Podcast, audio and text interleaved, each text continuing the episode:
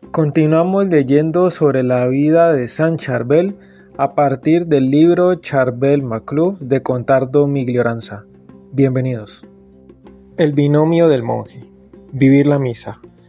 Después de seis años de estudios, a la edad de 31 años, el 23 de julio de 1859, Charbel recibe la ordenación sacerdotal. Para todos los creyentes, la ordenación sacerdotal tiene la grandeza, la fuerza y el misterio de la última cena cuando el Señor, antes de dejar el mundo, constituye a sus apóstoles como continuadores de su obra redentora y como sacerdotes del sacrificio de la cruz, hasta los últimos confines de la tierra, hasta su vuelta gloriosa.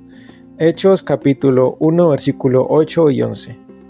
Para Charbel, como ha de serlo para todo ordenado, el sacerdocio no es sólo el coronamiento natural de los estudios eclesiásticos, es mucho más, es el momento cumbre de su espiritualidad, la que desde ahora para adelante se condensará en este programa, sencillo y sublime.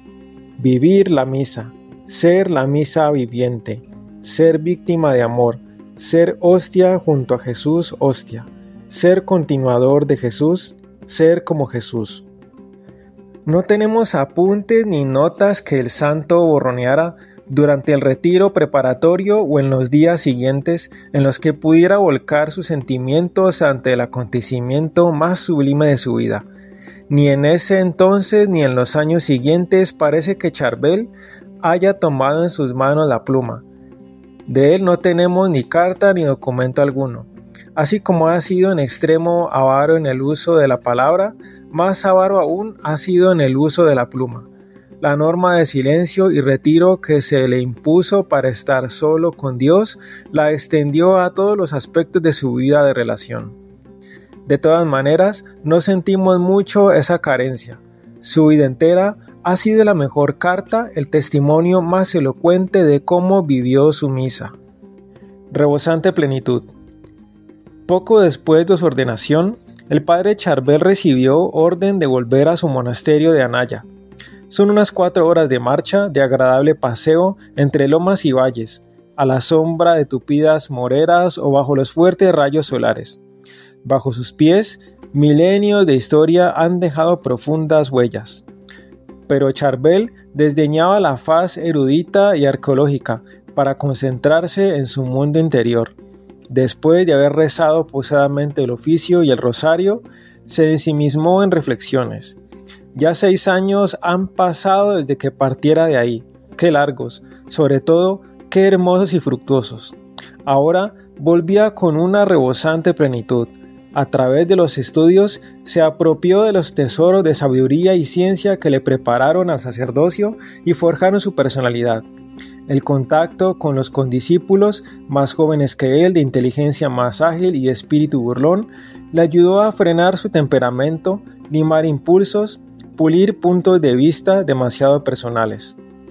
Tuvo la inapreciable oportunidad de conocer y convivir con un santo, el padre del Jardini, cuyos heroicos ejemplos admiró y cuyo último aliento recogió. La bandera que sostuviera el padre del Jardini tan valientemente pasó a buenas manos. Más aún, fueron años en que su fe y amor al Señor se explayaron y se intensificaron. De Charbel podemos trazar una breve síntesis diciendo que está en su madurez intelectual, moral y religiosa. Vuelve a Anaya con el mismo rectilíneo programa, la búsqueda incesante de la perfección en la fidelidad a la gracia y a la obediencia. Choque de emociones. En Anaya le espera una gran sorpresa. Todos los habitantes de su pago natal se sienten orgullosos de que Charbel, un campesino como ellos, se haya recibido de sacerdote. Todos quieren expresar su júbilo y sus felicitaciones. Todos quisieran tenerlo ahí, verlo y tocarlo, recibir sus primeras bendiciones y sus autorizados consejos. Pese a su ancianidad, la madre Brígida, el tío Otanios, los hermanos de Charbel y otros se pusieron en camino hacia Anaya para expresar los deseos y las esperanzas de todos. Ella, sobre todo, mujer llena de fe, cuyas oraciones y penitencias han merecido que su hijo fuera sacerdote, lo quiere estrechar en apretado abrazo. El encuentro es conmovedor. Lágrimas y júbilo. Después de tantos años, las noticias alegres y tristes chocan en el alborotado diálogo. La marcha de los humildes negocios caseros y el estado del rebaño de ovejas huelen a profunda nostalgia. El pastorcito de ayer es hoy el sacerdote de Cristo. Quién sabe cómo todos se habrán reído al recordar el robo del puñado de incienso para perfumar la gruta perdida en los valles. Todos le besan la mano con entusiasmo y respeto. Todos le admiran y le felicitan, porque Charbel es todo un hombre guapo e ilustrado. Y Charbel se siente dulcemente arrebatado en ese torbellino de sincero cariño y de hondo sentimiento religioso. Uno de ellos se hace el portavoz de todos. Padre, de manera especial hemos venido para invitarle a cantar la misa solemne en nuestro pueblo de Beca Cafra. Allí todos lo desean ver y lo esperan. Estaríamos todos tan contentos si aceptara. Por otra parte, usted no puede rehusar este favor a su anciana madre. Todos están seguros de que Charbel expresará su gozoso asentimiento o mejor aún, se anticipará a los deseos de todos, dado que las tradiciones de la orden maronita se lo permiten. Pero Charbel con timidez, pero sin titubeo les dice, Perdonen, me hubiera gustado mucho, pero no puedo, no debo ir. Lo dice en voz baja, a pesar casi humillado.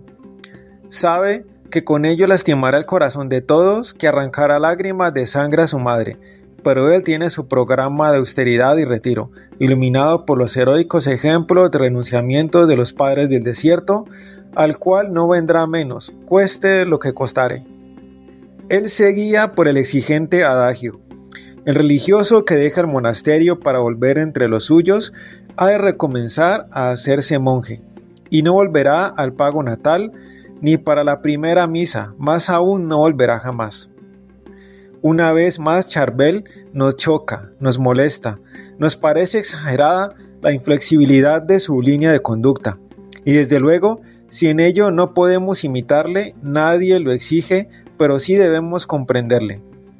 Sus puntos de vista sin duda reflejan más que los nuestros las puras exigencias de la cruz. Es necesario que alguien padezca y pague por todas las mediocridades y debilidades humanas.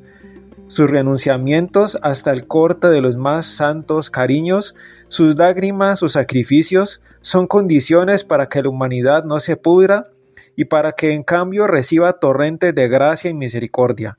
Y pese a que parecen llegar más allá de los límites del ordinario y natural, esos gestos son interrogantes que interpelan nuestra vida y conducta.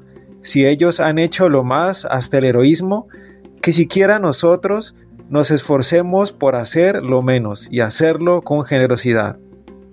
Hora es la hora. El padre Charbel pasó 16 años en el monasterio de Anaya antes de retirarse a la ermita de San Pedro y Pablo. Fueron años en que todas las características de su espiritualidad se intensificaron y perfeccionaron. Silencio, exacto cumplimiento de la regla, aislamiento, penitencia, altísimo espíritu de oración, desprendimiento de todo, obediencia total. El programa de sus diarias actividades estaba marcado por el principio clásico de toda escuela monástica, hora es la hora, oración y trabajo. Los testigos en el proceso de beatificación subrayan esta admirable continuidad de oración y trabajo, iluminada y alegrada por un gran espíritu de fe. No se veía a Charbel más que en la iglesia o en el trabajo. No perdía tiempo con los visitantes. En el trabajo no hablaba con nadie ni se cansaba jamás. No se oponía a nadie ni discutía las órdenes. Vivió como un continuo retiro espiritual. No buscaba más que el agrado de Dios. Allí donde lo enviaba la obediencia hallaba su paz y alegría. Poco le importaba barrer, limpiar la cocina, cavar la tierra o hacer otra cosa, dado que en todo ello podía encontrar el buen agrado de Dios.